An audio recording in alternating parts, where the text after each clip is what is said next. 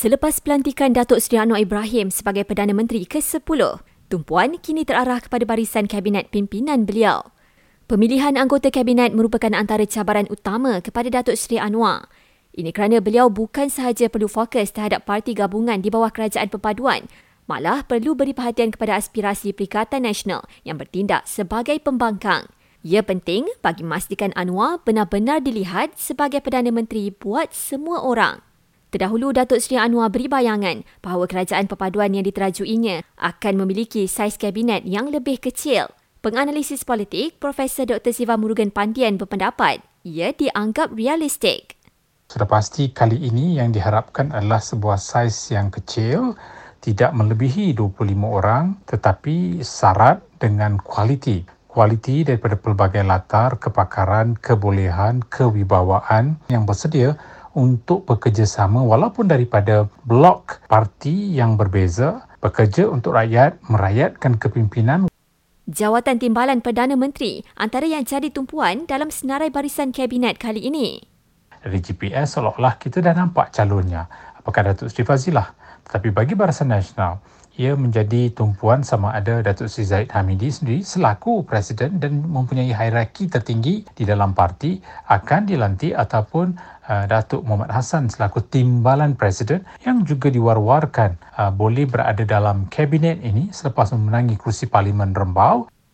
Profesor Siva Murugan juga berpendapat pemimpin muda wajar dilantik bagi melengkapi barisan menteri yang lebih berpengalaman.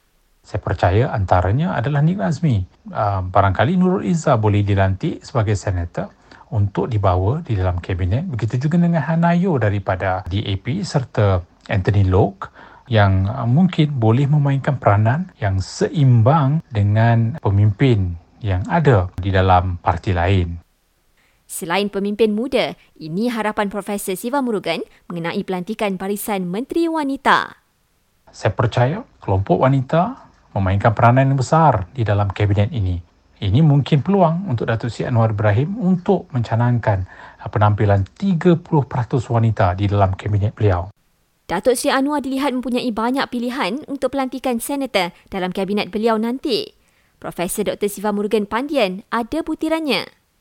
Keempat-empat blok, baik dalam Pakatan Harapan, baik dalam Barisan Nasional, GPS, GRS mampu untuk menampilkan calon-calon yang ada keupayaan untuk berkongsi pengalaman, berkongsi kepakaran, berkongsi kemampuan bersama dengan kementerian dan juga agensi uh, berwajib.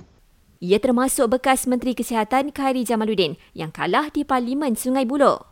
Sama ada Khairi wajar dilantik sebagai senator terpulang kepada uh, parti kita tahu beliau pernah menyumbang di dalam kabinet yang lepas uh, sebagai salah seorang penyumbang besar tetapi akhirnya sejauh manakah perkara-perkara tertentu diberikan keutamaan oleh Datuk Seri Anwar Ibrahim kerana beliau juga mahu mengimbangi sokongan kerjasama ataupun kolaborasi di antara blok-blok yang uh, memberikan sokongan kepada kepimpinan beliau.